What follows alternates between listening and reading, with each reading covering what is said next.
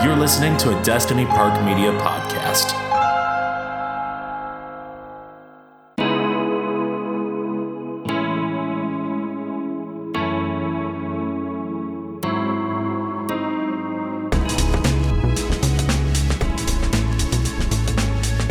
Shut the door, have a seat on Santa's lap. It's time for it's time for Dad Men. We're coming to you live from the North Pole. We got uh, Mary Michael, yes, Mary Michael Rowland, and Jala the jolly old elf. Yeah, at your service, I should say, right? yes, yes. Now, there will be different characters next week, of course. Oh, yes. Uh, but I have a feeling that there's some sort of clause that happened because you killed a man, Jala. Is that right? I mean, it's not in the tabloids, is it? Because I'm pretty sure if it's, It's not in in the, the- tabloids, it didn't happen. It's in the pod, the Podley Inquirer. Yeah. Those rags. yeah, they they review us every week, and every week they're like they forgot a crucial plot point. They how, uh, how dare they? Michael's mic was uh, wasn't on, so they had to use Jala's headphones to I, I, capture Michael's audio. I also saw an article in there saying that that uh, one of the episodes was a clone. You were- you were one of them was a clone. You were a clone for one of them. I mean, maybe not you, but you had a clone. You know what I mean? Oh wow, Yeah, it's that wild. is uh, that's definitely not true for sure. I want to I want to get on, I want to get on the record here and say I think that's about the only thing I can say that my lawyers have advised me to say is it's not really true. But, okay, in fact, I've already said too much. Oh man, uh, how you doing? How you doing, you old elfy son of a bitch? elfy little little man. That seems that seems mean spirited. I shouldn't say. Uh, I mean, I, I mean, yeah, I, how I, like, I like a little, uh, I like a little, you know, little, little degrade, little degradation. You need a little bit of roughness uh, Yeah. in any relationship, but the scruffy of the neck. but you also you also need some softness too. So uh, how's how's your week been going, man? It's been going, man. It's been going. Um, haven't been too much as far as eventful. I mean, obviously, we just finished with um, we just finished with uh, Thanksgiving, and um, mean, yeah, we're we're we're uh, we're past that, and now we're kind of into the space where you know it's really winter kind of just hit us pretty quick here. Um, I feel like the fall was kind of it was around for a bit. It was actually kind of a warm fall, and then we just got hit with a ton of snow, and now it's like mad cold. So um, we're in the full swing of things. You know, as far as my daddy duties, Luna's kind of um, she's uh, she's getting she's she's trying to get her bearings with the school schedule and um, enjoying that. They had they had a uh, magician uh, this week, Ooh. which was cute. Nice, yeah, nice. she got a pet a bunny, so that was cute. But yeah, man, and then me just kind of trying to uh, get some things done around the house. Um, I have a I have a laundry list of some things to do, and um, trying to check them off. So that's kind of been Cool. my my flow, and um, I'm kind of just switching everything up, honestly, because um, Luna's also going to be tr- is trying to master her uh, toddler bed. I removed one of the crib one of the crib um, sides and, Sure. and turned it into like um, one of those beds where like you can climb in and out of, like because there's like a little gap on the side for um, to, to Sure. step out of. So so we're practicing with that. Uh, nap time seemed to be fine. It's the it's, the nighttime has kind of been a little bit off and on. Um, but uh, you know, I can go on and on about uh, my dadly duties. But um, how about you? What's what's uh, what's the holidays like been? Um, or I guess what's the uh, week been like after the holidays? The post uh, the post turkey Yeah, coma. post turkey. Uh, it's been it's been good. Uh, well, actually, no. Why would I say that? It's been really bad. Uh, you know that. Oh, that's right. Yeah, we talked about this. We've talked about this. Yeah. Um, I've had really, really bad uh, back issues. Uh, I won't take too long to talk about it because nobody wants to hear that. But um, But you're but you're inducted into dad world now because of it. that's right. We were we were saying that I am more dad like than I've ever been, and a lot of people become a dad by having children and being filled with like this warmth and love they never knew was possible. I think I heard it happen to you. Yeah. Uh, and um, uh, I heard a rumor about that. And it's in the tab. for me, for other people it's like super painful uh, and it's like a terrible process. It's like something out of hellraiser uh, where it's sort of like torture. Um, i i had had a sore back for about a week and you know how i do. It's like okay a sore back. I'm a, I'm a tall guy comes Yep. with the territory. Yep. six four uh, not bragging. Um, Great height. but thank you. Thank you. Great height, great height, sir.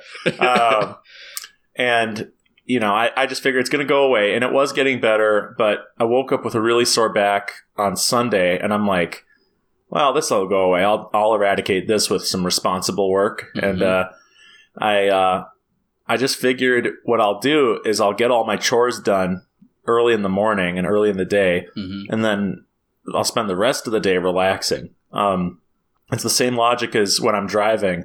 I've joked with people. I don't actually believe this, but I've joked that in order to not slip on the ice, you have to drive as fast as possible because you know your your wheels spend less time on that ice, so there's not a chance. It's- Limiting it's traction. of, I believe it's Einstein's law of icy motion. yes, uh, yes, yes. One of his newer of additions. One of his newer additions that I added on Wikipedia. Um, because for some reason it's not available online. Mandela No. effect. Anyway, Quite possible. um, so I was I was carrying groceries in, and I was like, you know, what, I'm going to be really cool. Like, uh, what's his name from Thundercats? Uh, Uh, lion. Lionel. Yep. Lionel. I'm Yep, going to be like Lionel. and uh, I'm gonna carry all of these groceries in on my arms. They're they're Walmart bags, so you know they they only use plastic bags seemingly there. okay. Um, so I just had a ton of bags on my arms, and when I stood up, it was just like. Do you remember the scene where Gohan turns Super Saiyan two in Dragon Ball Z, Yeah, yeah. where there's a red line that cuts like through halfway through the frame, Yep. and Gohan is staring in like horror and disbelief after uh, Android 16 got his head stomped. That's right. I've lost all our regular viewers now. Uh, anyway, so Still got our so I anime was like that. Yeah, I was like that. It wasn't like something snapped and like I heard a snap, but it was like Oh. something irrevocably changed in my back, and oh no. I literally was just like, ah! you know? not like a Dragon Ball Z yell, but like a, a I am in horrible pain and like I'm dying. Ah. And my mom, my mom was like, "Can I help? Let me help with the groceries. Let me help." And I was like, "No, I got it." Which is also a dad thing. Like when my dad would be sweeping or something, and we he would be like, "Ah," we'd, we'd be like, "Dad, can we help?" He'd be like, "No, um, Go inside.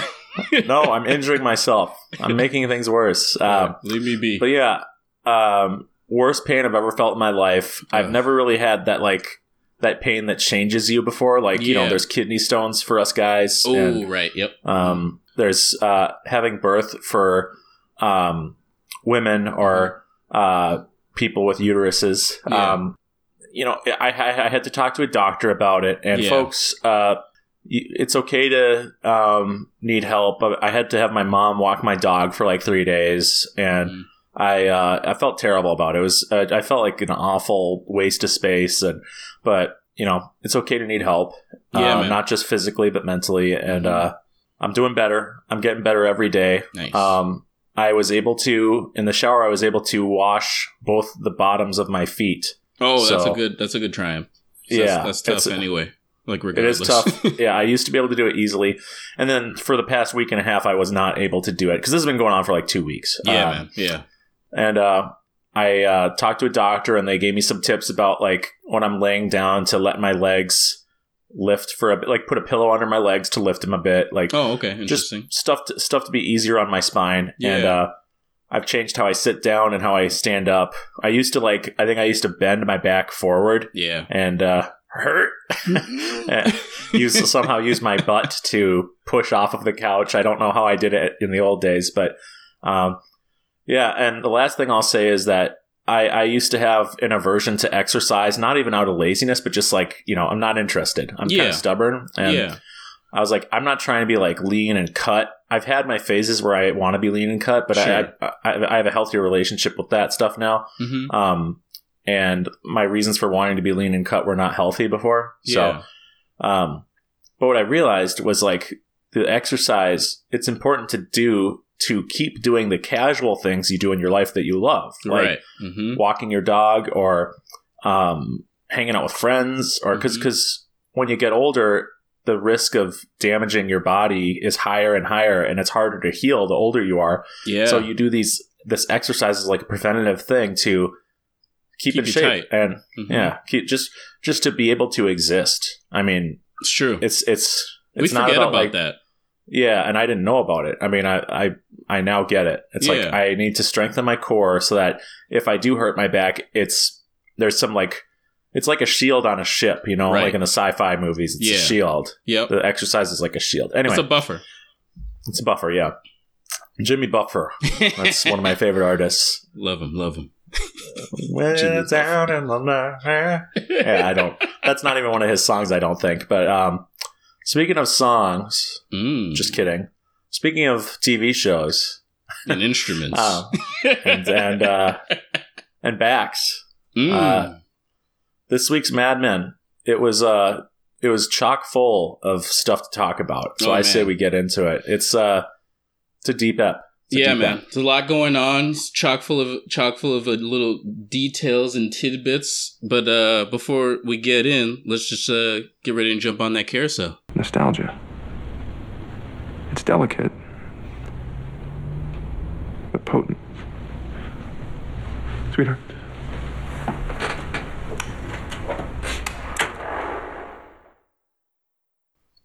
Nostalgia. It's delicate, but Potent.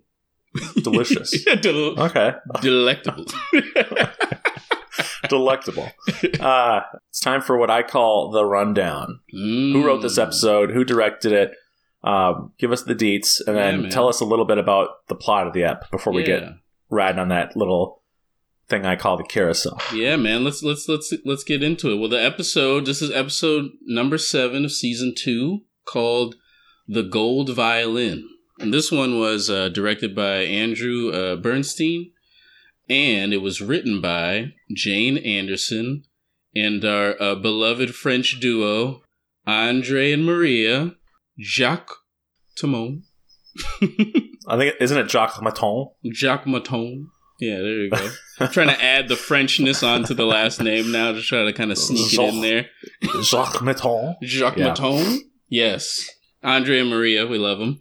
And uh, a nice little assist by uh, Matthew Weiner. So it's uh, a lot of cooks in the kitchen, it looks like. Yes, uh, the wine dog. Now the question is, I said that last night uh, too. Um, Mhm. The because we were uh, we actually did try to record this episode last night, but then uh, I had explosive diarrhea. No, I'm just kidding. We were derailed. yeah, we were derailed. It's okay. Let's just it's it was a, it was a supply chain thing. That's what everyone says when there's an issue. That's true. Um, It's always a supply chain. our, our our crew was sick with COVID, to to quote the great Adele. mm, Adele, Adele. But uh, was it too many cooks though? That's the question. Mm, that's good. That that I Too- mean, Too many cooks. Too many. You you referenced that last night, so That's pretty fun. Give you credit. Yeah, yeah, that was pretty fun. I love the Too Many Cooks record. Or I, I mean, I'm calling it a record, but it's really like a, a parody of a song that with a weird ass music video. yeah, it's a parody of like an '80s sitcom opening, and then it exactly. jumps into some other universes. I, But- I gotta tell you, Mhm. um, in terms of the carousel, Yeah. this is one of my most remembered episodes of Mad Men. Oh, really? Yep. Okay. For whatever reason, I, I always remembered it, even when I took that you know however many year break from the show, yeah. because I, I hadn't watched the show for a little while. Oh, yeah. and Same. it's it's just uh it's jam packed. I mean, not only does it have um, the classic plot where Jane leads the guys into Cooper's office Mhm. to look at his painting. Yeah. Um, it has one of the saddest plots in the show, which is Salvatore's dinner with Ken Cosgrove at his house and with his Mm. wife Yep. Kitty. Um, and his mom isn't at the dinner, but he lives with his mom as well. Uh, Oh, you know what? I, I missed that note, actually. I yeah, think about um, that. when when we see them watching TV at the end, his Mhm. mom is on the couch That's next to. Kitty. That's And right. she's just she does not look like she's doing super well. So it's another sad detail for Sal, but he's an he's a good Italian, um, taking care of his mom, you know. oh, yeah. And this also has Don getting a new car. hmm It has Betty getting invited out by uh, Mr. Jimmy Barrett, our favorite Yeah. character. Good old comedian. Yes, and I, I it even has one of the most classic. You know how we've talked about how sometimes the show puts a banner on the screen and says, "Hey, this takes place in the 1960s." Yeah. I would say Don and Betty and the kids um, picnic Oh, one good. of the big, one of the biggest. This takes place in the 60s moments, and Yes. it's hilarious. yes, Like, yes. I'm glad you dark- mentioned that. dark comedy, man. When Oh, yeah. Don chucks that beer, our beer can, chucks it like a fucking football all star. By the way, He has Uh, a signature throw. You do you realize Yeah. that? Like he throws like with a lot of feeling. Like he threw the oh yeah, thing with that. He throws his beer can like that. he's good, man. He's really good. Oh, yeah. Um, and then Betty's like, "Okay, let's just shake this blanket out, get the trash off of it, and it's all going everywhere." It's I get so mad too. You know, I I, I get sick to my stomach watching it because Oh man, that's a, that that's terrible. You the know, to long be that- pause, the long directorial pause on that whole scene, like when they're Huge. just leaving. Yeah, it's amazing. the way they stay on that scene, fantastic work by um, Andrew. Yes. It's it's an iconic scene of Mad Men, and I remembered that the whole time too. Like, and I've had issues with with the uh, this is the '60s moments, Yeah. but this is one that's just perfectly done. I think. It's so funny that that scene stands out and it's such like a like as far as a plot idea, like it has nothing to do with really anything besides the fact that like they're hanging out as a family because, you know, Don has this new car and they want to get out or whatever. Yeah, but You you and I and I'm sure like fans of the show like just remember I, as soon as they were at the picnic, I was like, "Oh, this is the shit where they just they just throw everything on the ground and leave." that's a mess. yeah, that's a nightmare for me. I, I hate imagining being that thoughtless and rude. yeah, Um, yeah, but I, I wanted to ask you. Oh, you know what? Yeah. I'll save it for the dad um, section of the show. okay, but for sure. I have a, I have a question for you Yeah, um, about that scene. okay. Uh, yeah, we'll definitely get jump on that when we get to that part. Um, and I, be- I believe uh, one one last thing is that this Mhm. is one of the last times we see a Harry plot. There's one more time, but I think this is two of three Harry plots in the whole show. Um, mm, and they they kind of abort the fact that Harry was the main character of it halfway through the through the episode. I swear, man, I think they realized like Rich Sommer's a fantastic actor. Harry's a Yeah. great character, mhm. but his plots are very low energy. Like it's mundane. it's yeah, he's a he's a boring dude. yeah, And but we love Harry. Uh, well, we love uh, Rich Sommer, yeah, and uh, it kind of morphs into two separate plots. yeah. It more it morphs into a Jane and Joan fight Right. to the death. yes, to, And, the, uh, to the absolute. Uh, to be clear, and um, the the uh, Salvatore and Ken Cosgrove plot. So yeah, I've never seen a show do that, where it almost feels like the plot is over, and then it's like, oh wait.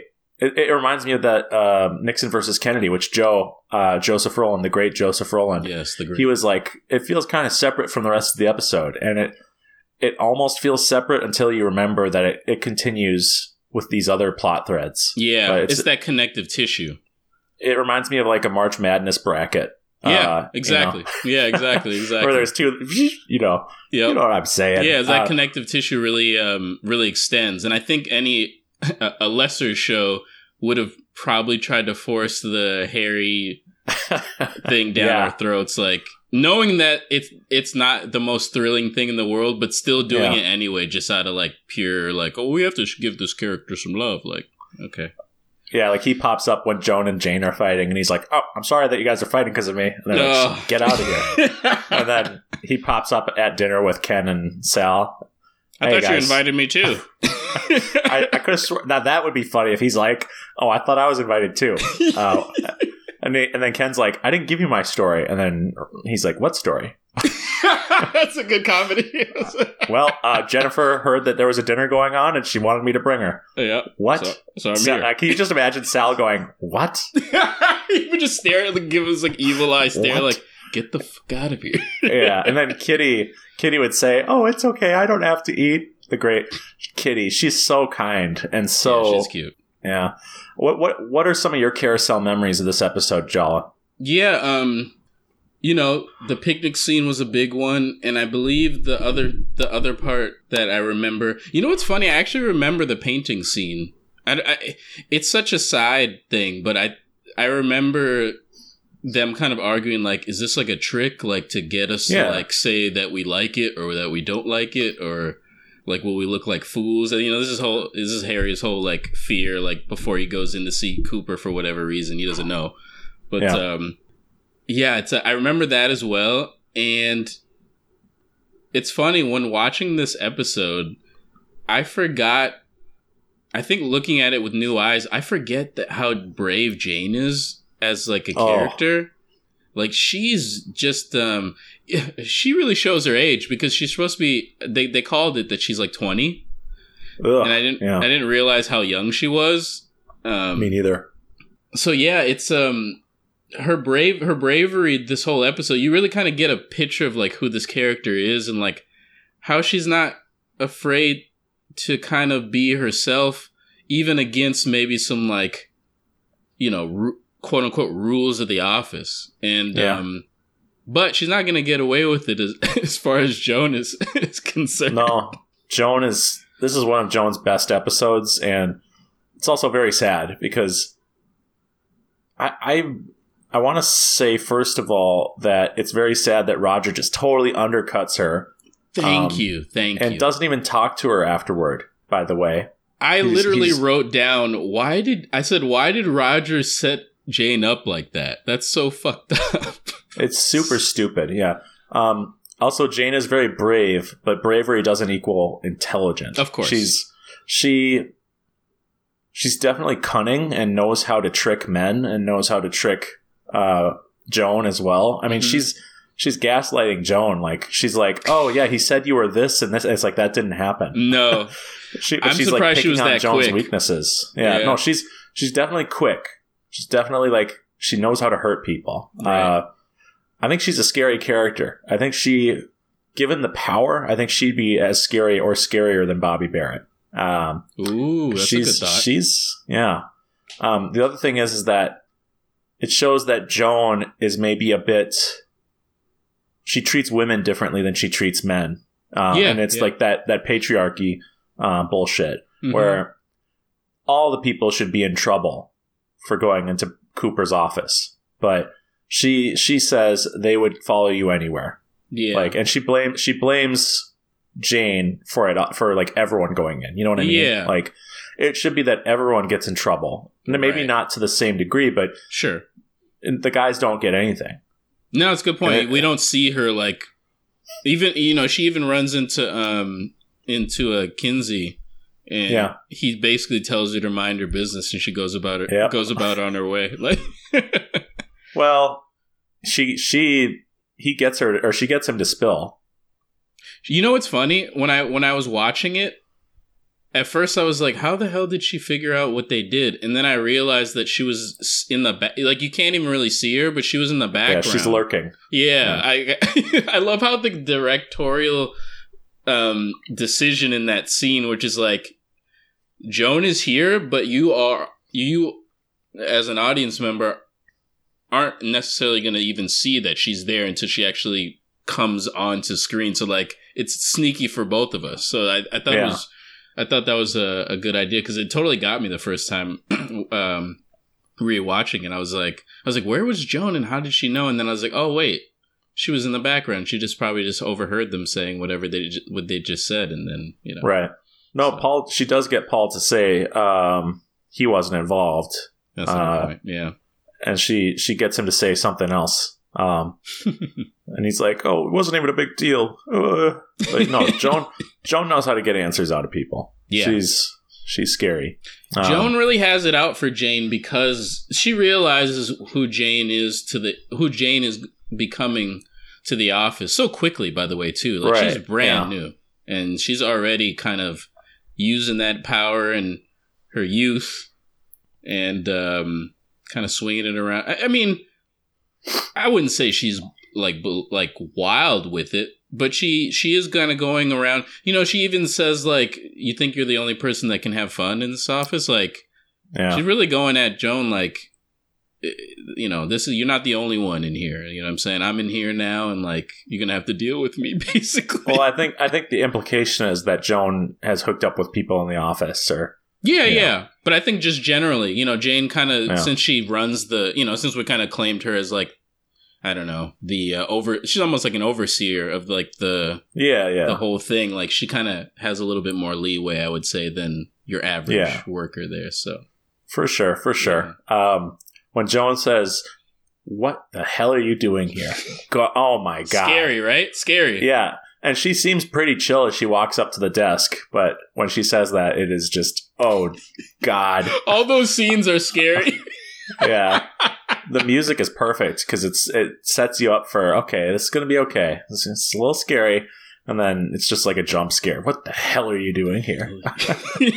oh my god. She's good, Um, man. She's good. She's good she's at using good. that. Mm-hmm. and and also I got to be more kind to Joan in that it's not like she had the power to do much about the men. No, Like she oversees the secretary pool and has all the power there, so she Right. can punish them. I bet if she tried to punish um Harry Crane or you know this that the other Paul Mhm. Kinsey, yeah, um, Don would say, "I need him for this account.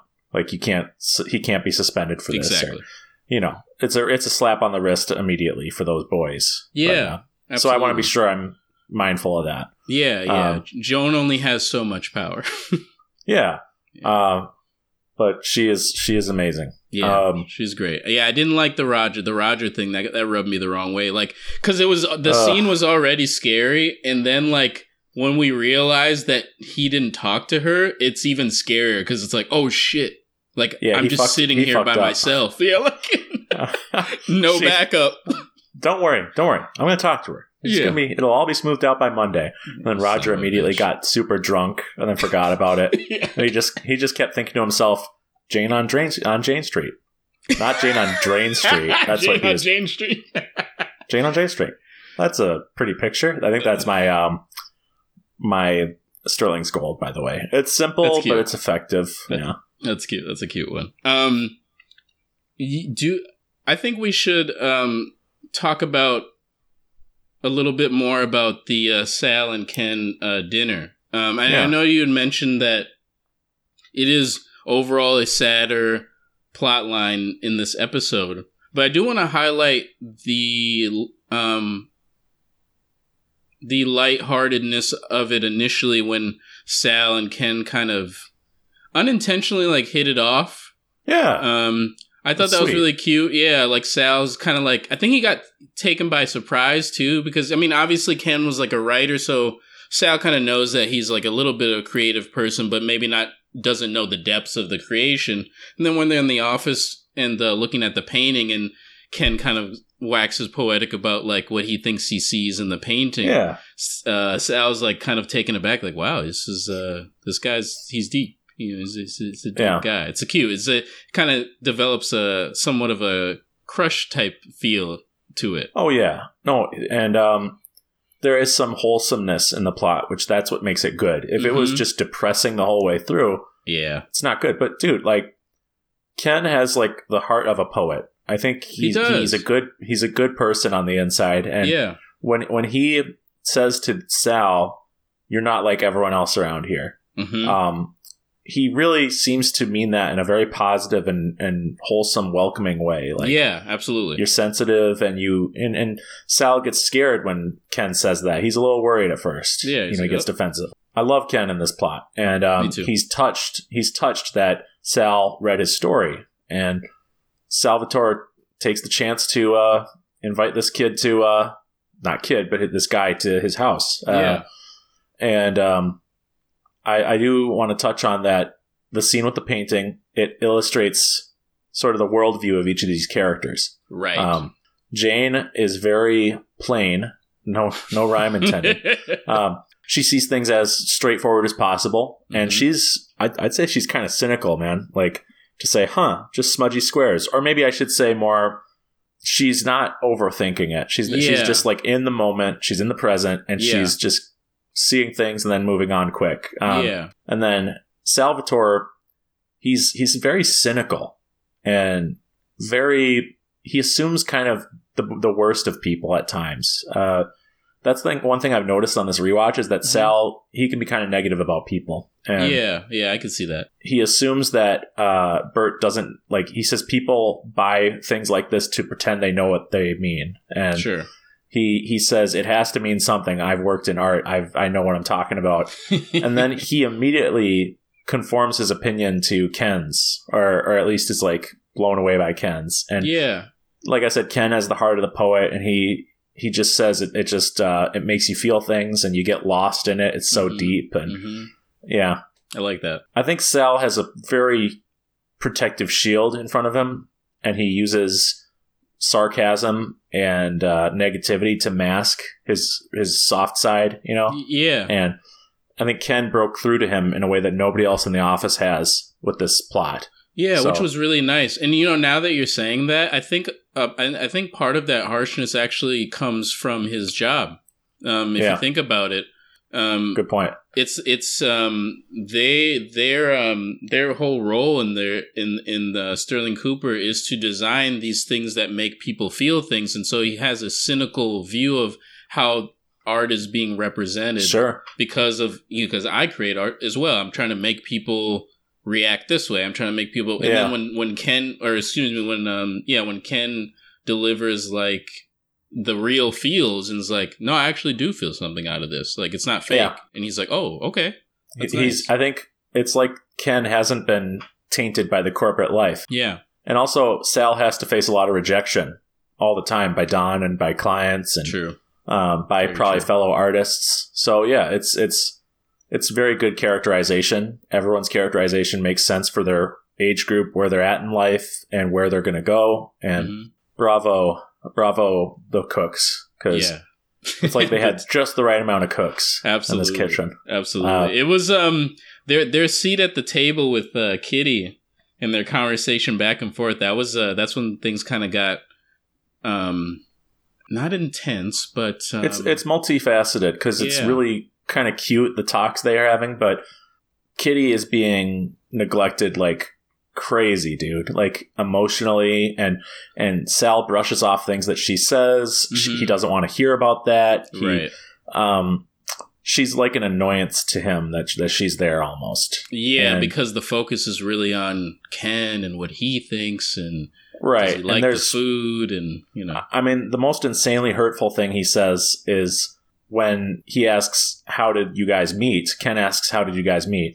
Um, Sal says it's a boring story. I thought that was You a don't wanna hear that. That was a bad That was- that if he was, bad if Sal was, if Sal was a straight guy, um, I, I would be like face palming and like, come on, man. Like, are you not serious? the- that is not the right thing to say. but there's, you know, he's a gay man. And Mm-hmm. of course, none of this is boring or is interesting to him. Like, it's, Sure. at the end, it almost seems like a prison he's in where, when they're together at the TV, you know? I yeah, mean, that was pain. That was a, so one of the painful scenes there. He's just sitting, not saying anything, and uh, Kitty's Yeah. just there, you know, being ignored again, just kind of just knitting or whatever. and also the moment when Ken leaves, the face that Bryan Batt, who did a great job this episode, shout out to him. Oh yeah, for sure. The face he makes, it's like all the optimism and happiness gone. Just he's just dead. like yeah, he was you know. like, I should probably, get, you know, he felt that that weirdness that not so much that it was on him, but the weirdness that like Kitty is noticing that the focus is only on you. Even though the next Well- day I thought it was cute that he says, you know, I, I kind of like how you guys are as a, you know, as a, Yeah. as a couple. I, I kind of looking for want. something like that. Yeah. I thought it was Well, adorable. But even before he talks to Kitty and notices that he was neglecting her, Mhm. it's it's just a quick moment before he says, you know, I guess I'll clean everything up. It's just this look of de- defeat back to my real life. you Mm, know, good point. It's, so that's what I meant. But yeah, he he does eventually realize, and I, it, you're right. It's like a sense of panic where it's like, oh shit, oh shit, I have to pret- I have to pretend better, or she's gonna know yes. that yes. I'm yeah. So Mhm. it's and they do a great job of making Sal still likable and you know, I feel really bad for Kitty. Um I, I hope she finds someone someday cuz Yeah. she seems like a really a really nice person. She's very giving, very kind and Yeah. nobody deserves to feel like how she felt where she's crying and saying how she is, and people tell her she's interesting. Yeah. You know, it's just Yeah. It's tough. Ugh. It's tough because it's not like he means to be that No. way. You know what I mean? he's trying to survive. He's trying to survive, That's and he's trying to he's trying to fix what he thinks is broken about him Mhm. being gay. But right. there's there's nothing wrong with it. And in another time, he wouldn't he wouldn't be doing this. You know, yeah, he wouldn't It's- have to. it's just the tragedy of a lot of people in the 60s or 70s or 80s or 90s you know it's it's having to pretend and uh, force yourself to be a certain way it's Right. awful Yeah. and that's yeah so Absolutely. and don gets to uh gets to buy a new car that's that's there's Man. nothing else that happens with him no it's real good it ends there with the blue car. and it looks Um, great at the end of the episode It looks great Yeah. Yo, oh shit. You made me think of something. I don't want to jump too far. I'm gonna we're gonna mention it towards the end, but you just made me yeah I'll cut this, but you made me think of something. he was protective of the car the whole Yeah. time.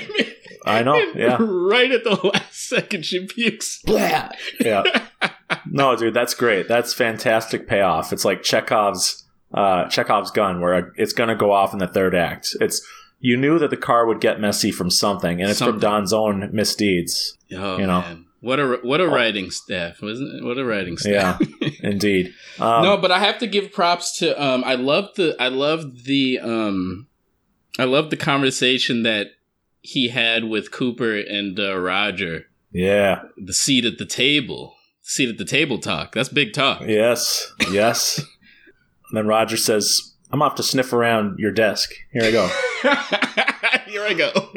see you later uh i gotta i gotta talk to joan about something let me just have a drink I'll be right back, guys. I mean, I'm not I'm coming back, but i'll beer i'll beer right back yeah, yeah, and then and then as he closes the door, um, Cooper says that means he's not coming back. that. but yeah, you know, philanthropy. Um, basically, they're saying you got to be a big dog now. You got to get get out there in the world and uh, start impressing people because you're man. representing Sterling Cooper. So More tuxedos. uh, yeah, more tuxedos. I remember that conversation as well. oh, do you? And uh, yeah, Kurt and Smitty's ad campaign, uh, Yes. pretty far out there for the 60s. It's uh, no artwork and uh, Oh, It's a that's song. a good point. No artwork. it's not a all. jingle. Yeah, it's it's a song that would sort of, I don't know where they would play it, just on the That's radio, I guess. Yeah, radio spot. Like, But it's a song, so it's like it would be part of the programming, I guess. sure, sure. Yeah, Feels like a big um, ask. Yeah, you know, and to let and to have Don let them kind of go in with that was um He's trying. yeah, I was gonna say that's pretty. Um, I'll, I'll give it to him. I'll give it to Don. That was pretty progressive of him. I didn't think he would Yeah. uh, l- let that go like that, but I know that they wanted to use a younger talent to try to swoop up some different clients, and apparently they want uh, kids on co- well kids, but they want younger youth on coffee Um because I Yeah. guess it's seen as an older thing. And um, That's this is uh, this is him and Duck still working together. Yeah. Speaking of, I really liked their um, synergy this episode. Um, Yeah. I thought it was um, it was nice to kind of see them really actually bury the the hatchet and no snippety snip at each other and Yeah, congratulate each other. I thought that was nice. yeah. And Don uh, Duck was looking at the liquor. He was he was looking. You you watch him too, right? Uh, He has yeah. these glances. yeah. He was. It was awkward. They just Jane held the door for him to get out of there, and he's just like, hmm. Mm, yeah. Okay. Let me not Hmm, stop right, I'll your sale. yeah. I'll just uh yeah, let me not damper your dampen your sale or something. yeah. Yeah. But but I just wanted to mention Kurt and Smitty because they're funny characters, and we had we were asking each other the other night uh, if they were actual employees or if they're consultants. Maybe Right. the show will make that clearer because we never see them. Like I forgot they were part of the season because they showed up in the For Those Who Think Young episode, Mhm. but they have not been a part of the season at all since then. yeah, and they, it's not like they're walking around the office and we're just like ignoring them. It's just like we saw them in that Yeah. episode, and then we saw them back at, for this one. you know, they're being judicious. They're not. They're trying to make sure they don't scrappy do us. I think. yeah, I think I think so. I think so. Yeah. uh, all right, man. Well, with your permission, I think it's time for the Manhattans, Ooh, you're right. I think it is time for the man. and I want I want you to go first. I will. I'm gonna. You know, I really enjoyed this episode. Um, there is a ton going on. But again, I think even with as many credited writers as we have, I think it was still written very well. It was still really sharp, and I really like the direction as well in this episode. I'm throwing a I'm throwing a four point two five. Nice. Yeah. All right.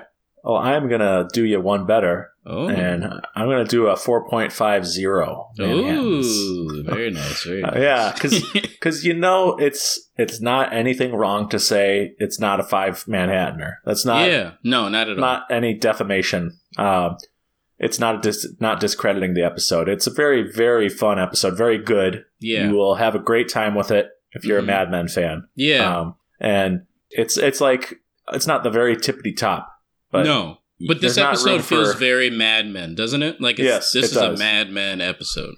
It's like we talked about last week, where last week was you know not my fave, not Yeah. your fave, Yeah. but it sort of set things up so that this episode could walk through the door confidently and say, Absolutely. uh, you know, this is Mad, this is Mad Men.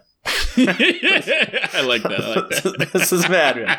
Uh, you know what was missing that would have made this a five star? What's that? I think you know.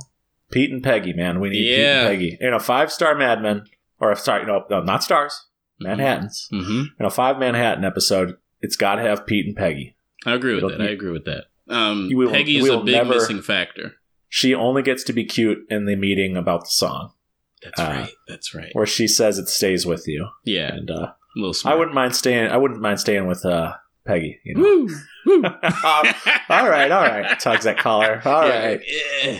all right. I'm being predatory, just like uh, Ken was with Jane. Sorry, guys. Sorry. No, it's all good. Listen, if Peggy were, some people have fictional relationships with anime characters. Uh, At least she's. I, real. I, uh, yeah, she's she's kind of real. I mean, not really. Uh, Elizabeth Olsen is real. Much respect to Miss Olsen. Much respect. We love we love your work. Anyway, I think now it's time for my segment. Creepily thirsting on the characters of Mad Men. Um, yeah. that's the segment name.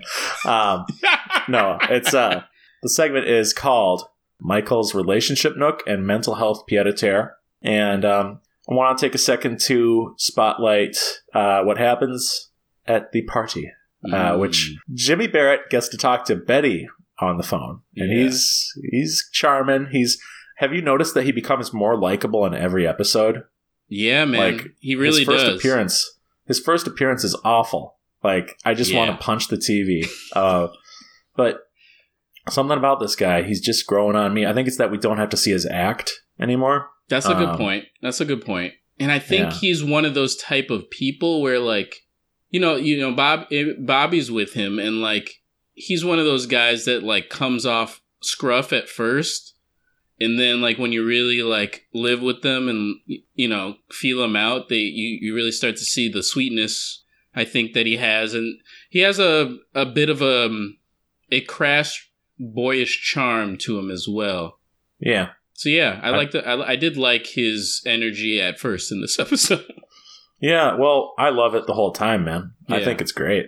So he he says to betty what do you think happened between those two at, at the party because betty gets all Bombshell. excited she and don you know she she asks don if they can go and i think maybe because of roger and um roger and cooper's conversation he's like yeah i guess i got to go out to these things more they they go to his a celebration for jimmy's show grin and barrett Mhm. uh being picked up for 39 episodes which like whoa that's nuts Definitely a big deal. In the 60s that's a big deal and Mhm.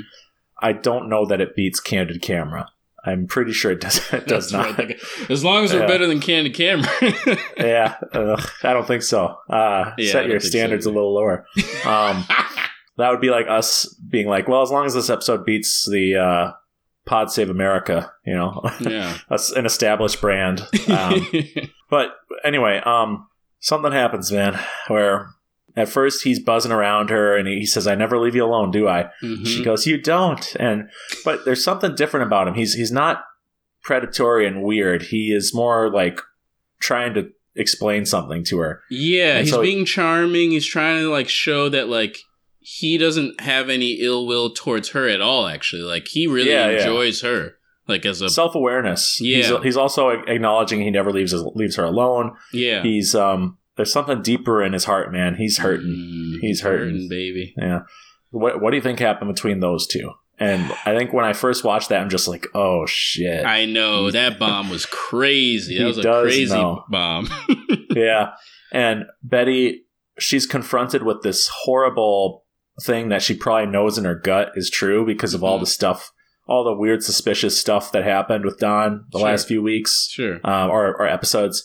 And but she runs away. She runs away from it, Mhm. and um, you could say that she was puking because she had too many drinks, which is true. She did have too many drinks, but that's also symbolic of you know her feeling absolutely sick about what she knows has gone down. And uh, yeah. any anytime Don and Betty have something super nice happen to them, it is quickly destroyed by such Don's pain. own actions. Don's own actions. Listen, it's we. I love Don as a character. Yeah. Uh, we waxed and I- poetic about him a, a while back when He's his got his good duties. parts. Yeah. he's got his good side, but he has earned this. Like this is ultimately his mistake. It's not. Jimmy isn't a dick for bringing it up. No, He's- no, he's not. He's not. And the Jimmy's rant to Don is one of the greatest scenes in TV history at the end. His his confrontation. yeah. Um, if I make, I don't like quoting too much, but Joe and I, we have quoted this scene many times because it's just so good. yeah. The tension when when uh, Bobbie is talking or when Jimmy is talking to him, Mhm. it's so thick. Like you're like, oh my god, is he gonna freak out? Is he gonna just Yeah, say, I know you, I know you've been having sex with my wife? Uh, but it starts to seem like he's just gonna let him go. He's gonna let him go off into the night, and uh, the line that changes everything and made me want to throw up when I first watched it, just like Betty was. Mhm. You know what I like about you? Nothing. But you, but you gave me everything I wanted, and he's not saying nothing in a mean way, but you know it's true. It's such Oh, a good diss. Oh You yeah. know what I like oh, about yeah. you? Nothing. That's classic Jimmy Barrett. But he goes, Yeah. but you gave me everything I wanted, and what did you get, Huh? Bobbie? Lots of people have had that. Horrible Jesus resentment Christ, to his wife, um, and then he's like, John. Or, sorry, Don goes, "Excuse me," which is the classic John, or as I call him, Don response. Um, the brain virus is killing me, That's all good. but I'm, I'm fighting through it. um, I always thought that Don Draper looked like Jon Hamm. I don't know why. Uh, It's weird, but right? It's it's weird. I've never seen them in the same room. But uh, anyway, Don's like, "Excuse me," which is the perfect Don Draper response uh, to any accusation that is 100 percent true. uh, and then the second greatest one is. Uh, I don't think you know what you're talking about. You know, just that cla- classic gaslighting. Oh Um, shit, man. But yeah, he's he puts him in his place. He says, if you wanna if you wanna screw around, hi- get a hired sex worker. You know, he's basically being, saying like, I understand you want to cheat on your wife, I guess, but sure. to do it with a married woman, you're scum. You're garbage. He says, and uh, and the the thing that really nails it and kills Don is, and you know it. He hits Don where it hurts with that one. Bro, And- the the whole sequence is like a box like a boxer who knows he's gonna get the knockout. The other guy doesn't know. Like he thinks he's Yeah. like, Oh, I'm ahead, man. I'm ahead on the card. In this and and and uh Jimmy's like, watch what I do. I'm gonna weave and you're gonna think I'm coming here, and then I'm just gonna body, body, body, head, and you're out. Like I didn't expect him to hit him like that. That was he, and he didn't let up. He like he was like slowly leading you to the you know to to the to the to the truth, and he wasn't scared at all, yo. I, No. he was not scared. He was zero fear in him, zero fear. Like he was just like, Yeah. I'm gonna stand up to this guy. I think you're scum. You know it, and you're not gonna do anything about it. Yep. Like, man, that you're right. That that scene is really one of the best. Five. Five Manhattan scene. Easy, Hundred percent. easy, easy. It's so good. And I, when he came to the office two episodes ago and says, "I just wanted you to know I'm not a bad guy." That's him saying, "I'm giving you one last chance here to stop fucking my wife." I really think that's what the scene is about. Where he yeah, man. If you look he back, came to yeah he came to Don's office right after the car accident. He sees his arm, and he I think he knows then, and I think he's saying he probably is fucking around on me because uh, he hates me. He thinks I'm an asshole. You know, he's sure, he's sure. Like this is like a revenge thing. or yeah, or he's just like if I if he sees that I'm a nice guy, maybe he'll stop. Because I think ultimately the um, relationship between Bobbie and Jimmy is a very fascinating one to watch with modern sensibilities because I, I think maybe the situation is like Bobbie didn't want to be married. Maybe she Yeah. she still wanted to be playing the field and she wanted to be with multiple people. hmm Um, and she has a lot of the power in the relationship, so it seems. Yeah. So it's almost like, you know, those situations, and no disrespect to, to those situations, but where one partner wants it to be a polyamorous relationship and the Mhm. other one does not. And Right. the, the pain that that would cause. Um, it's that type of thing with them, I think, where he knows that Bobbie wants more and, and is probably seeing other guys and Yeah. she she has all the cards in the relationship. So Yep. She even runs his business. and he can't do anything about it with her. But right. with Don, he he can say, "Hey, back the fuck off," you right. know. Ch- chill out. In so many words. Yeah, and he he does include Bobbie in the rant. You know, lots of people have had that, which you know, so it's not a good thing to say about your wife. But he's he's But He's she's hurt, hurting man. him in that way. Yeah. yeah, she's hurting him, and you can see it in his face in their episodes together. It's the power between him and her. He has no power really. Like he's he's No. like a he's almost like a puppet or a prop. because Like when he is the together. comedian. He's like he is the um the the um you know he's the famous one. He's the He's the talent. Yeah, he's the talent. He's the man out there. I mean, it it kind of leads me to this conspiracy theory that I have that Bobbie set this in motion because of what happened in the last episode. I believe it was the last episode where Don gets really pissed at her. Um, she, you know, she thinks she's enjoying her time with Don and like, but also Oh. like getting her little like having her cake and eating it too, and like I finally got Don. Like everyone talks about you, blah blah blah, and and and Don is like, she she he reacts the way that she, she didn't think he would react that way to it. Like Yeah. you know, Don doesn't accept, I guess, who he is outside in the world. And I think Bobbie's different. Bobbie knows who she is. Yeah. And like she's she's fine with it. You know, she deals with it. She she almost holds power with it. You know what I mean?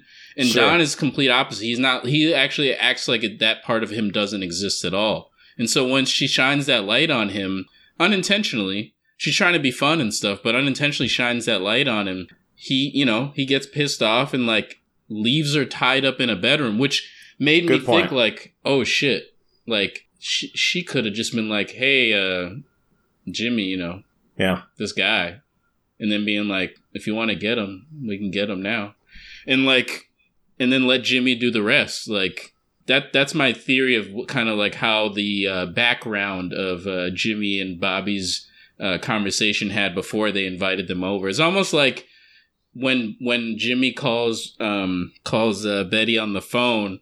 It's almost like he's on the phone talking to Betty, and then like Bobbie's just laying in the bed, like watching him have this conversation about like, oh, you should you should, you should come out, Huh. da, da da da. You know, he's he's the talent man. He can really sell his his you know his his persuasion and his um his his charmingness to bring people in, and then but it's really a setup for the for the sabotage, which is uh Interesting. was a sick one. Man, well, when I first heard this theory of yours last night, I, I snapped and I said, no, no, that can't be true. No, that ruins it. No. no, But hearing you, hearing you today, uh, I think you got a good point. I think you might be onto something, but It's at least a possibility. I'm not. Oh, sure. I'm not yeah, concrete on it. It's kind of just a thought. I was I was too close minded yesterday, and I've grown a lot uh, since then. Indeed, indeed. So, as so uh, yes, uh, when I think about this episode, it's very funny. This has happened to me my whole time watching Mad Men, my whole Mad Men fan career. Mhm. I don't think about the previous episode at all. I don't think Mm. about the thing with it. Like might as well not exist. The Don in the hotel room with Bobbie. Yeah, Like I think of it as like they they hook up, they get in car crash, then this happens. yes, And I know that the scene in the hotel room happens. But I think because it's part of a lesser episode, my brain Mhm. ignores it a bit. But it's a good point. I think that maybe it's more like she set Don up. Like she right. she basically gave Jimmy the okay to invite Betty and said, I'm gonna light this grenade here and uh, Yep. walk away. Yep. Um, I don't think I don't think it's as easy as like she told Bobbie or she told Jimmy that she was having an affair. Sure. Um, because I don't think she would do that. Like she wouldn't Yeah. just come out and say that. But Yeah. I think she was aware that Jimmy knew, and she was like, "Let's see what happens," because she likes chaos. She likes disorder, and she likes to be in control. And she got her control back of the Drapers, and yeah, uh, absolutely. she she poisoned them.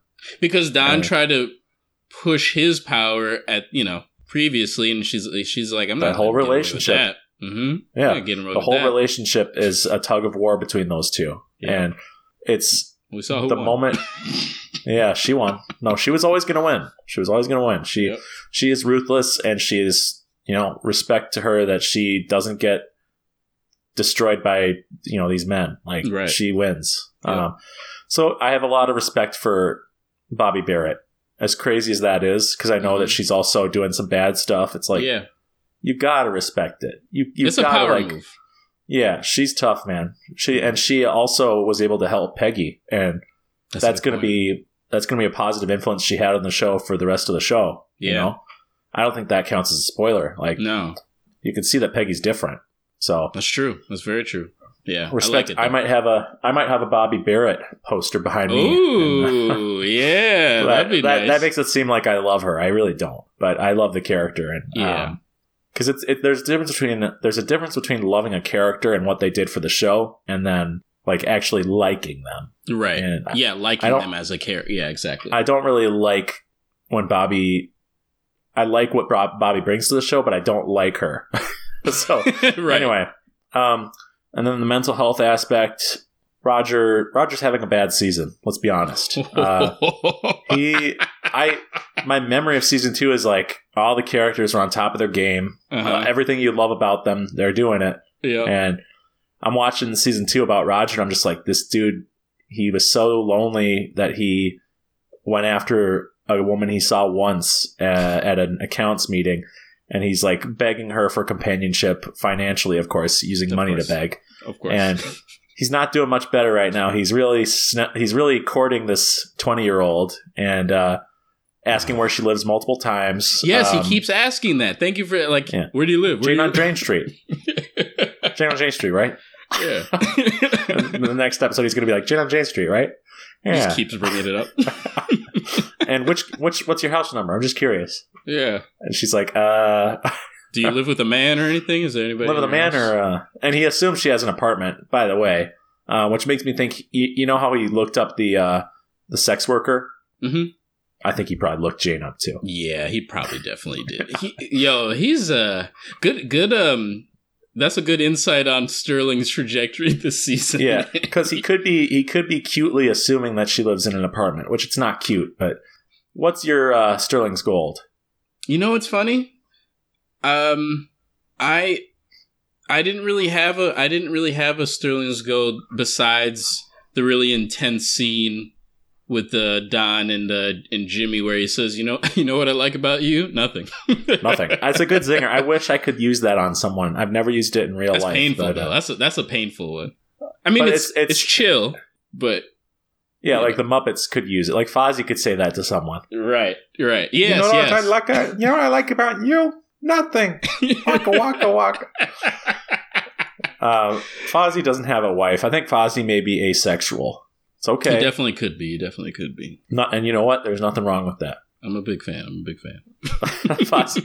I base a lot of my comedic stylings off of Fozzie. Yeah. Uh, Fozzie, I'm going to use him as a source of inspiration whenever I'm like feeling like nobody likes me. Like at least I don't have two old men that follow me to every show I do and are heckling me. Heckling him. Statler and Waldorf. I mean, God, when when Fozzie inevitably has like a mental health crisis, those guys are going to be They're gonna we're be going to be they're going to be in big trouble. Uh, I think we might have to cancel Statler and Waldorf. I mean, what saying. can we what can we do against the elderly though? I mean, Right, that's a problem. That's a problem. there's these there's these laws that we can't hurt the elderly. No. Damn it. no. Uh, that's awful. Uh, but yeah, uh, I think Roger. I would like for Roger to uh, make better choices. He is not making very good choices, uh, and it's clear that something's going on in his marriage. That it would be better. His energy would be better spent addressing that with his wife. Yeah. He's Yeah. still he's still recovering from the trauma of his heart attack, I think. His two Yeah. heart attacks. Yeah, for sure. and physically he's doing okay. Um as far as we can tell, Mhm. but he's uh it's not even a midlife crisis, but it's just a life crisis where his face when he was telling Don, "Don't you just love the chase?" Though, come on, like Yeah. He um He's he feels like he's floating. He's just kind of floating off and and like with no direction, not even sure exactly what he wants to do. I mean, obviously he's reaching out for somewhat of a connectivity with somebody, but even that he's not really working that hard to do. Like he kind of and whatever comes in front of him that he thinks is like interesting, he kind of will jump on for the moment. I don't know. You're Yeah, right he's though. got He's very low this this season. Yeah. this is depressing. Uh, it's it truly is, but uh, Yeah. it's okay. I, we've already talked about Sal a lot. Um, this is a great episode for him, and we get to know him, and it's really nice to see him so excited about a friend coming over from work. Yeah, Um, like that. and to have a crush because there's nothing wrong with anything Sal did in this episode. Um, No. He never acts weird with Ken. He's just very excited to have him over, hmm and it's nice. It's nice to see him so generally happy. cute. Yeah, generally cute crush. Yeah, and uh, he forgot his lighter. That's okay. Uh, you know, Ken's probably going to miss the lighter, but it's not a big deal. I did. You know, I'm glad I just remember this. hmm something that made me laugh out loud was when I realized that um, Salvatore invited him over so that they could talk about his story. Yeah. And the only two words that um, happen about the story are, So you really liked it? And then Salvatore says, I did. It's very good. I think it's like four words, maybe. Yeah. But that's all they say about the whole story. Like he never goes into detail about it. It's just Kitty's like he couldn't stop talking about it, and that's it. Like there's he gets no feedback from him. So I think Ken was probably a little disappointed, but he's like, oh, he's a good guy though, and yeah, maybe he's being really nice, but it seemed. I mean, I think his wife helped validate that he read the story and enjoyed Yeah. it because she would have said, "Well, I don't know. Actually, she probably would have covered for him, but um, that helped. Like, because I was thinking in my head, did he not read it and just kind of wanted him to come over? But like, he would have read it. Yeah, He yeah, read he would have read it. So He was excited about you know Ken Cosgrove, and I think, like you said, he didn't know Ken was like this. So the crush is new. I think. yeah, Um, absolutely. Yeah. And Ken is so nice the next day. And I, I love when he, he says, I, I would have called your wife, but I didn't know how an Italian would uh, feel about that. would feel about that. And, you know, Sal's like, oh, you can call her. She would love to talk to you. It's like, Yeah. yeah. Yeah, they have a they have a nice. nice back and forth. I, I really enjoy. But it's cool. But Sal has a friend now. Yeah, He has a friend at work. And I think he, he probably has uh, people he's friendly with in the art department, you know? sure, like sure. those guys that those guys were funny. By the way, guys, Flow Watch still zero sightings for the season, but uh, we haven't uh, we haven't given up hope. She might We appear. will not give hope. we will not give up She- any hope. Yeah, Well, they should have at least fired her. They should have given her a good send off. Flow. Yeah, man. Uh, I, th- I thought she was she was quite fun. yeah. Well, that's my nook. That's my pied a terre. Beautifully done. Uh, beautifully done. We love Sal, and uh, we just want him to be happy, and we want Kitty to be happy. And uh, it's just a damn shame about the '60s, man. There's Yeah, some man. good stuff in the '60s, but um, this human rights shit is just hard to watch. It's you know. tricky. It's definitely tricky as as far as Yeah. as far as we are in the future. From Yeah. then is uh, it's tricky to watch, but it, it, it's important to see the stories. You know what I mean? To see Yeah. the stories of the time and see how people navigated and um hmm and I and I and I really like that. So Yep. well done on your pied a terre, sir. Well done. Thank you, thank you. Well, now that we've done a pied a terre, I think it's time for Daddy's hair. Daddy's hair break. Daddy's Sorry, I'm just I'm going for the rhyme, even if it doesn't make sense. You know me. Daddy's hair. It's the songwriter in me. Just got to rhyme. You must go with That's the rhyme. I, I respect it. I respect it. Yes. So, man, we land in the to the dad break, and um, I want to talk about a little old uh, game that I've been uh, playing with called uh, God of War Ragnarok. Okay. Yeah, God of War Ragnarok is um, a series on the PlayStation that uh, has been going on for a while, actually, um, since PS2, I believe, if I'm not mistaken. which is about you know this guy named Kratos, and it's about Greek gods, and um, he's like a Spartan, and uh, he basically makes a pact with Hades to save him and his crew, and becomes basically like the hand for Hades, and goes around killing people until he realize until he like runs into killing his own family. This is not the Ragnarok um, storyline. This is kind of Kratos' whole backstory and why he is the god of war. But Sure. um, Hades, who's the original god of war, like tells Kratos to go out and kill for him. Basically, he's a hitman, and uh, he ends up accidentally killing his family in like this like blind rage. Jeez. Yeah, it's it's nuts. And then like after he realizes what happened, he's like, "I will destroy Hades." Nice. Yeah, Nice. so like um he has his revenge and he kills Hades and becomes the the new god of war and goes on a path and just starts destroying all the other uh, Greek gods. Cuz he's just like full of rage and anger of like what happened to his family and how he's in like this disarray. And basically the new series kind of picks up at the end of that when Kratos like leaves Greece and um goes up north and it becomes a Nordic god story. Hmm. Um, and so people that we start seeing in this realm is like Thor. yeah, I was gonna uh, say yeah, Odin. Um, Loki. Yeah, Loki. Yeah, his son. He has a son actually who is uh, supposed to be the um, in um in the uh, in the uh, storybooks is supposed to be named Loki. Um, and so the kid in this game in in uh, God of War Ragnarok, um, his son, which is named Atreus, but we realize that he's actually Loki when he grows Wow. up. Um, he's trying to figure out his path and kind of find his way. And it's kind of like a coming of age story. It's a father son story, but a coming of age story where like the son is now starting to age and trying to like realize his importance and that he's like a god and you know Huh. because his dad is a god and things like that and trying to like harness his power and stuff like that and his dad is really in this in this game is really trying to um let go of the reins a little bit and trust his son you know to find the answers basically and um it's um it's been really great man it's um Is you the know uh, it's is yeah. the game from Kratos' perspective or from uh, Loki slash is it Thratos? Yeah, this this this no, you had it right. Yeah, Kratos. This um this game is actually more I would believe it, it shares half and half, but I think it's actually more Loki this up this this game. Okay. Um the last game when when when uh Loki or Atreus is a much younger Atreus, that's what it child. Yeah, a much younger child. It's really more about Kratos and like trying to protect his son and like he was keeping he was keeping the knowledge that his son is actually a god too because nobody knows that he's a god. He's like hiding out in the Norse Norse lands, Yeah. and um, the gods of the Norse lands like hear that this god of war is actually in their neck of the woods, and um, the son figures out who his dad is and figure out who he is. He is in turn in a way.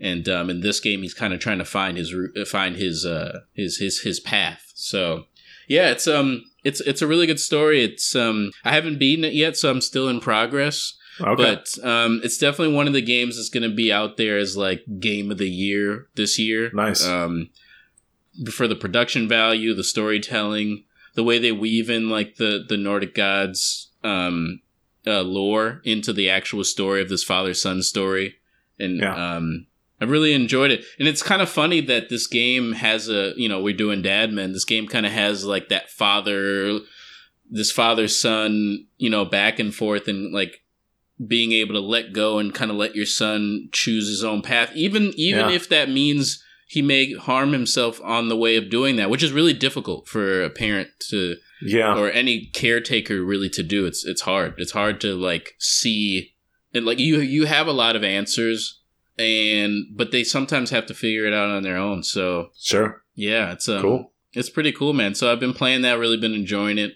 I'm sure I'll give an update when I actually beat the storyline and uh and that'll be fun, but it's uh it's it's been a fun ride and um I've I've, uh, I've really enjoyed it and I really like the uh, the whole father son the son growing up and kind of like their whole relationship changed from from the last game to this game because Nice. yeah, it's a lot of uh, Kratos is actually kind of letting go and like just following his son, you know, on this on this on this uh, path. So it's Sure. nice.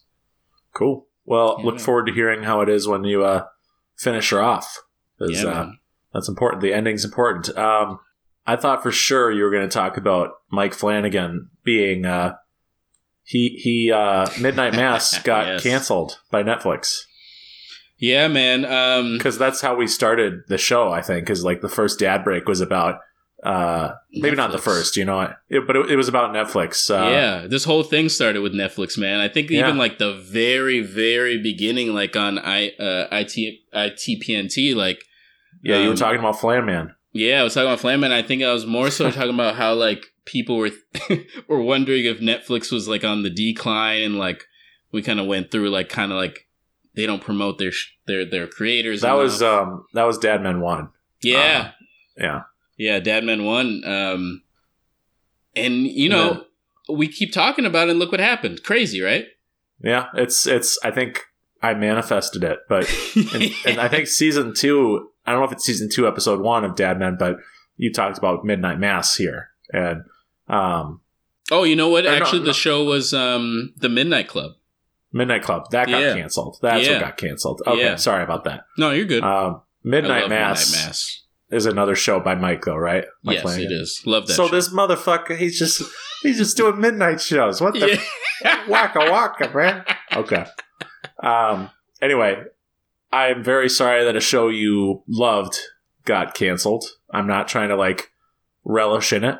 Uh, this is I'm actually happy about the news. To be honest. Oh, because he's uh he's got a partnership or a deal with another company now, right? yeah. So Amazon has picked him, picked up his creative team and himself, and they're going to be working on. They have a multi-year deal where they're going to be working on Sure. exclusives for Amazon. And I mean, what did Netflix expect? Like, like I, I complained about it before when we were talking about the Midnight Club, and I've again I've been complaining about it. This is one of your premier creatives in the in the space, especially in the genre of horror for you guys that you Yeah. have you had exclusively, and you don't promote his stuff enough. You don't you don't show him the the love that and, and care um, to give his give any of his shows enough light. Um, to the point where like he didn't even get not he wasn't even uh, nominated for um, any of the uh, I believe it was the golden um Globes. golden yeah the golden globes that's TV right Uh, it's TV and movies. yeah TV and movies what's the other award show that's um Emmys right Emmys is TV only. Yep. Yes. Okay. So the Emmys, he didn't get he didn't get any nomination for that um, for for Midnight Mass, which was like I think his best uh, work. Well, yeah, I, would say I would say his best TV show work. Yeah. Um, well, that's too bad. It's it uh. It really is. it's been going on forever though, man. I mean, Mhm, Kyle Mooney did a show called Saturday Morning All Star Hits. My mhm, favorite TV show of the last year, maybe. mhm. Um, brilliant animation, send up of '80s cartoons, Saturday morning cartoons, Mhm. and no promotion whatsoever. I'm pretty Zero. sure. Like, and um, I gotta say, I want to bring this up since we're talking Netflix, Yeah. uh, and I don't think I'm going to talk about it on ITPNT. Mhm. I saw Glass Onion, a Knives Out story or a Knives Out mystery. Nice. And it's a Netflix. It's going to be a Netflix movie, but they at least put it out in theaters for a fucking week. Like it's selling like crazy. It's, it's selling out sh- screenings and it's doing great. oh, and- awesome. But it's fucking Netflix. So Yeah. I haven't checked if they're still showing. I'm going to check right now because they should be. Um, because let me tell you, I I really liked the first Knives Out. It's a really great movie. Yeah. But Knives Out 2, as I was watching it, I was Mhm. just like laughing, and the meanwhile the tension just kept ramping up because it's a mystery, you know. And yeah. Yeah. um, you don't know who's gonna die or who's gonna be okay.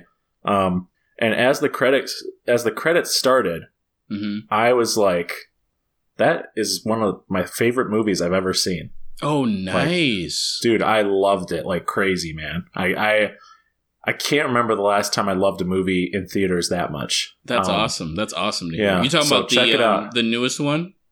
Yeah, Knives Out uh, two, you would call it. Yeah. Glass Okay. Onion and Knives Out mystery. Um, no, man. Uh, so the thing is, though, is that they only have it in theaters for one week. Right. So it's done. Like I can't find any screenings of it. oh, and- oh yeah. You haven't pulled. Yeah, you you didn't find anything. Okay. No. And um, the annoying thing is, do you know when it's coming on to Netflix? No. You would say right now, right? yeah, you, You, know, because it's it's a weeks of screenings, Yep. and then okay, put it on Netflix. That I would understand. Yeah. that it's coming sense. out on it's coming out on December twenty third. Huge gap. Huge gap in this world. Huge gap. Yeah. So I don't know if they're trying to build demand, but I promise you, it's not working. Like it's I, not. pr- it's not people people who loved Knives Out one mm-hmm. don't know this movie exists. They say go. they say, "Oh, I can't wait to check that out," and I'm like, "It's not in theaters anymore. You missed it." Okay, I'll watch it on I'll watch it on Netflix. You said, "Yeah, it's uh, coming out on December 23rd." Oh, okay. Really? Oh, so it's not there. I was gonna watch it now, but uh, Uh, okay, well, I'll just I'll rent it. Is it on Amazon? No. Oh, okay. I think I'm probably gonna forget about it, Michael. I'm sorry. uh, yeah, it's gonna be a few weeks. You're not even gonna be thinking about it. You're gonna be thinking about little uh, baby Jesus. Uh, oh if you yes. celebrate Christmas, if you celebrate Christmas, Mhm. even if you don't, you know, if anyone if anyone wishes me happy holidays, I'll say baby Jesus. Just yo, baby Jesus. I won't Baby even say Merry Christmas because I don't want to offend anybody, but I'll say baby Jesus. Jesus. Listen, the reason for the season is a little baby boy in a little baby bonnet, and he's in a manger, and Mary and Joseph. You know that's why they call it Merry Christmas. That's Mary. This is uh, Mm, I like that little mar- little, little connection there, a little, little, little motherly connection. well. Listen, I'm going to hell. Let's get back to the show. It's okay. I mean, there's, I mean, I'll let's. see you there, buddy. I'll take a pit stop. Yeah. no, man. I Yeah. just the thing with the promotion. Sh- I mean, I, I mean, I can't say this enough, man. They don't promote the shit right. The timing is not right on stuff. You know, it's just I'm getting tired. I'm getting tired of it. So like the it's news an attitude that, that, sucks. yeah, Sorry. really. No, it honestly is. It is an attitude that sucks. Like the fact. So the fact that one of my favorite creators, the la- uh, of recent, is uh, moving to, I would say, greener pastures, is is a great sign. And I told, I told, uh, I told my wife. Um, I was saying, I was thinking to myself, well, well, he's moving from Netflix, and I know like Netflix has a bigger audience than Amazon Prime would. But then I thought to myself, well, if you're in a place that has a bigger audience but doesn't promote you, what's the difference? Right. Right? You're left in the deep end with no help. You know. Exactly. Versus maybe being propped up in a space where like every more people will be able to see you because Yeah. you're like one of the big guys there. You know what I mean? Yeah, and Amazon, they don't like they're not an assembly line full of shitty content like Netflix is. I mean, right. what we've learned from the Netflix years, in my opinion, is Mm-hmm. the whole assembly line content, content, content. We have to make as many movies and TV shows as possible Mhm. um, a- as one studio. hmm It's not going to work. No matter how many people you hire, no matter how much you, s- you focus group everything, Right. um, it's fallen apart. And they thought that they were too big to fail. They really I think did. so. Yeah. I They thought we don't we don't even have to promote this shit because we have subscribers. like they, they thought since they had built-in subscribers, it was all good. And what Yeah. happened is competition knocked on their door. shit ton of and- competition. And you know the the age of streaming is gonna. It, there's some positives and there's some negatives, but hmm um, it's it's ending. Uh, uh, the whole like everyone having a streaming platform, it's Yeah. gonna calm down now. Yeah. That's my prediction. yeah. But Netflix is it's not doing well, and they need to. Like I said, their attitude sucks. They need to actually promote and work these things. Uh, Knives Out two, when it comes out, hmm they need to put a fucking banner on the Thank top you. of your Netflix homepage that Thank says you. this hundred something million dollar movie that we made that looks amazing hmm because this was before their their troubles. They they went all out. It looked better than the first one almost. Nice, nice. Um, it should have been on big screens for longer. yep. Uh, they they need to. ah, It's so frustrating. They need to advertise the shit that they make that's good and Thank show you. confidence, as opposed to, well, we got this thing here for you. You probably haven't seen it when you scrolled through what to watch a million times because we all do it. We all yeah. look around and then never watch it. Um, but you got to show confidence in what you're putting out. Um, Yeah, their gotta- their their whole promotion has been around uh, reality TV and documentaries. and it's also with the attitude of, "Hey, we're Netflix. It's on here. You love us." You know, it's like, no, No, we have no that much. loyalty anymore. Yeah. Yeah, So, and HBO you, Max, HBO Max, I got too cocky about HBO Max, and I brought the downfall of HBO Max. So, I think Flan took the right call. I think Amazon is probably the best thing left of the streamers. Um, yeah, yeah. They definitely I like have a big, um, you know, because Prime. If you have if you have Amazon Prime, you have you know you have Prime Video. So yeah. And um, Invincible and The Boys are two of my favorite shows ever. So, they're both primes. that's a good point. That's a very good point, man. They have hits. They have some hit shows. Um, Yeah. Just keep adding to add, add consciously add to that that roster Yeah. and uh, tighten it up, and I think you will you will stand above others in that way. So Yeah. Anyway, thanks for bringing that up. yeah. Thank you for another diggity diggity diggity diggity diggity diggity dad break. We got uh who's a cool drummer that could play along to that theme song? We got to get uh let's say I can't think of a cool drummer. I know. I was Ringo gonna. Starr. Yeah, I was gonna say somebody. I was. It's uh, the first name that came to yes, Questlove. Thank you. That's a much better, much better. what were you gonna say? I was gonna say Travis Barker. Ugh, I very talented, incredible drummer.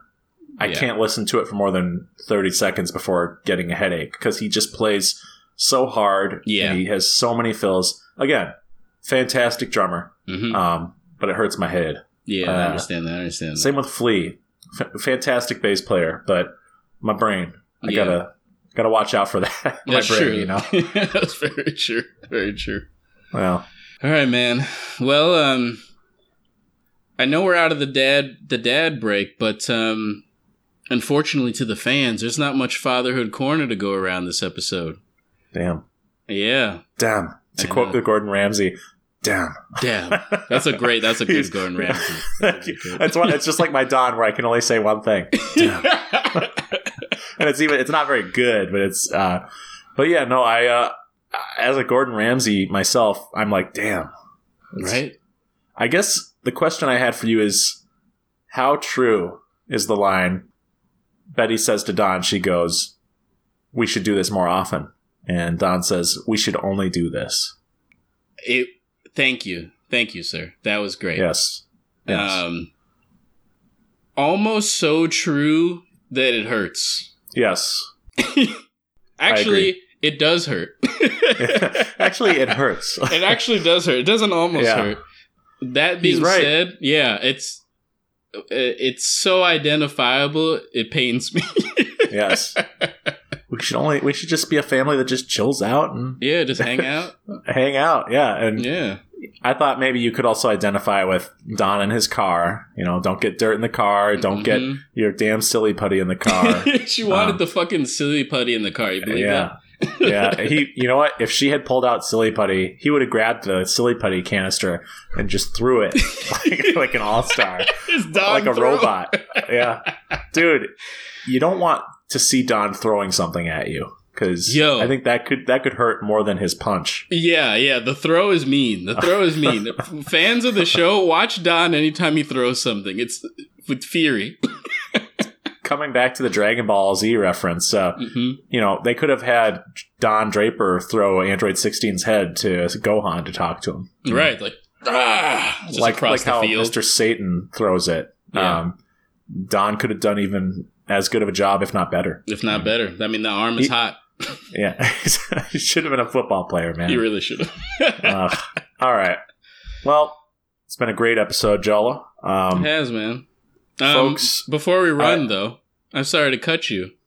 I did want to. I, I know, I know. Sorry, sorry to cut your your beautiful flow, but I wanted to mention. Um, did you during this episode? I did kind of notice a little bit of a Mad Men moment.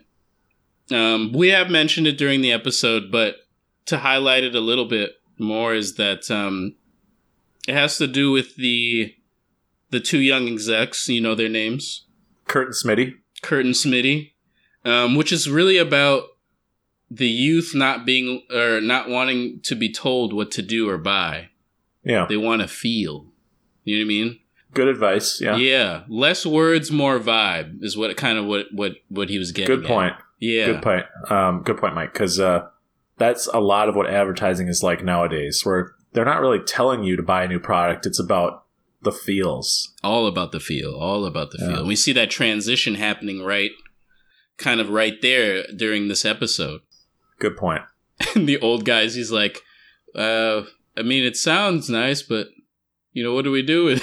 Yeah, Where's it's the a good visual point. for this? It's it's a bit it's a bit esoteric, Yes, But very, very. smart, and Don because of his friend a duck. Um, excuse me, duck. duck. no, I said a duck, which is Oh, even uh, worse. A duck. Uh, let's just say a little birdie told me, and then he winks at duck. Mm. so those two being good friends is so so great in my in my mind. it is. Well, it is pretty funny. glad you touched on that, and also we got to touch on the fact that you really liked Betty's hair in this episode.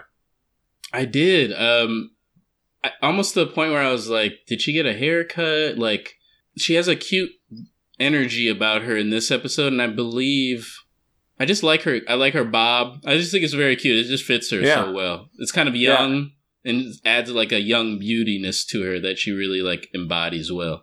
Yeah, and I, I thought it was very cool that it was teased and that she kind of is enjoying um, the attention she's getting from Jimmy on the phone, and yeah, she she even has the guts to say to Don, Mister Jealous, I think he likes me. Yeah, I think he likes. Yeah, likes to- I think he likes talking to me. you know, she she, she feels she has a interesting. She has she has a very um bachelorette energy, doesn't she? I mean, it Yeah, kind of feels that way. she's a cutie in this episode. Yeah, Um, really well done by the team. Uh, great costume design for everybody. Of course, they all look sharp. absolutely. Yep. Um, and Betty looks flirty, cute, and yes. but she looks a little modest in the beginning because it's we're still from that dressing down where um, Don makes her feel shitty for wearing a swimsuit. you know? Yes. Thank you. I thank you. I I think that kind of it that that that part kind of she was up on a high for a second and then Don smacked it down and I'm still feeling her her She's coming back. flirtiness. Yeah, I'm feeling it She's still. I still back. feel it. Yep. Mhm. yeah, yeah. I like it. Well, like to see the flirts. We like to see the flirts. Um, and uh, thanks for listening, everybody. Uh, Like I mentioned, it's been a tough week. Uh, tough more than a week. It's uh, I think it's just the winter, and uh, yeah, man. it's Feeling just tough times. Tough times, you know. But We're gonna push Um, through. We're gonna try to muscle it. We're gonna try our best. but I'm gonna try to lift with my legs. Yeah, That's that's the important thing. I'm gonna lift the show with my legs. Yes, Okay. yes. I'm with you, buddy. I, I'll put my Yeah. hands out and I'll get my thighs ready. Nice little Get smack.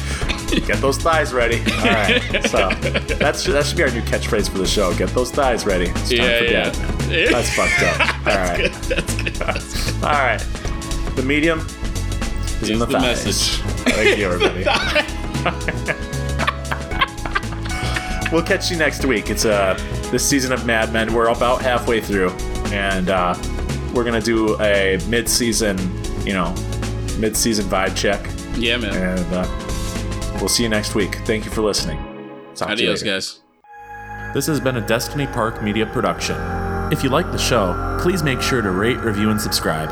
For more content, you can follow us on TikTok, Instagram, and YouTube. We're going to be posting video clips of your favorite podcasts, as well as glimpses at new music. And hey, drop us a line or send any questions you might have to destinyparkmedia at gmail.com.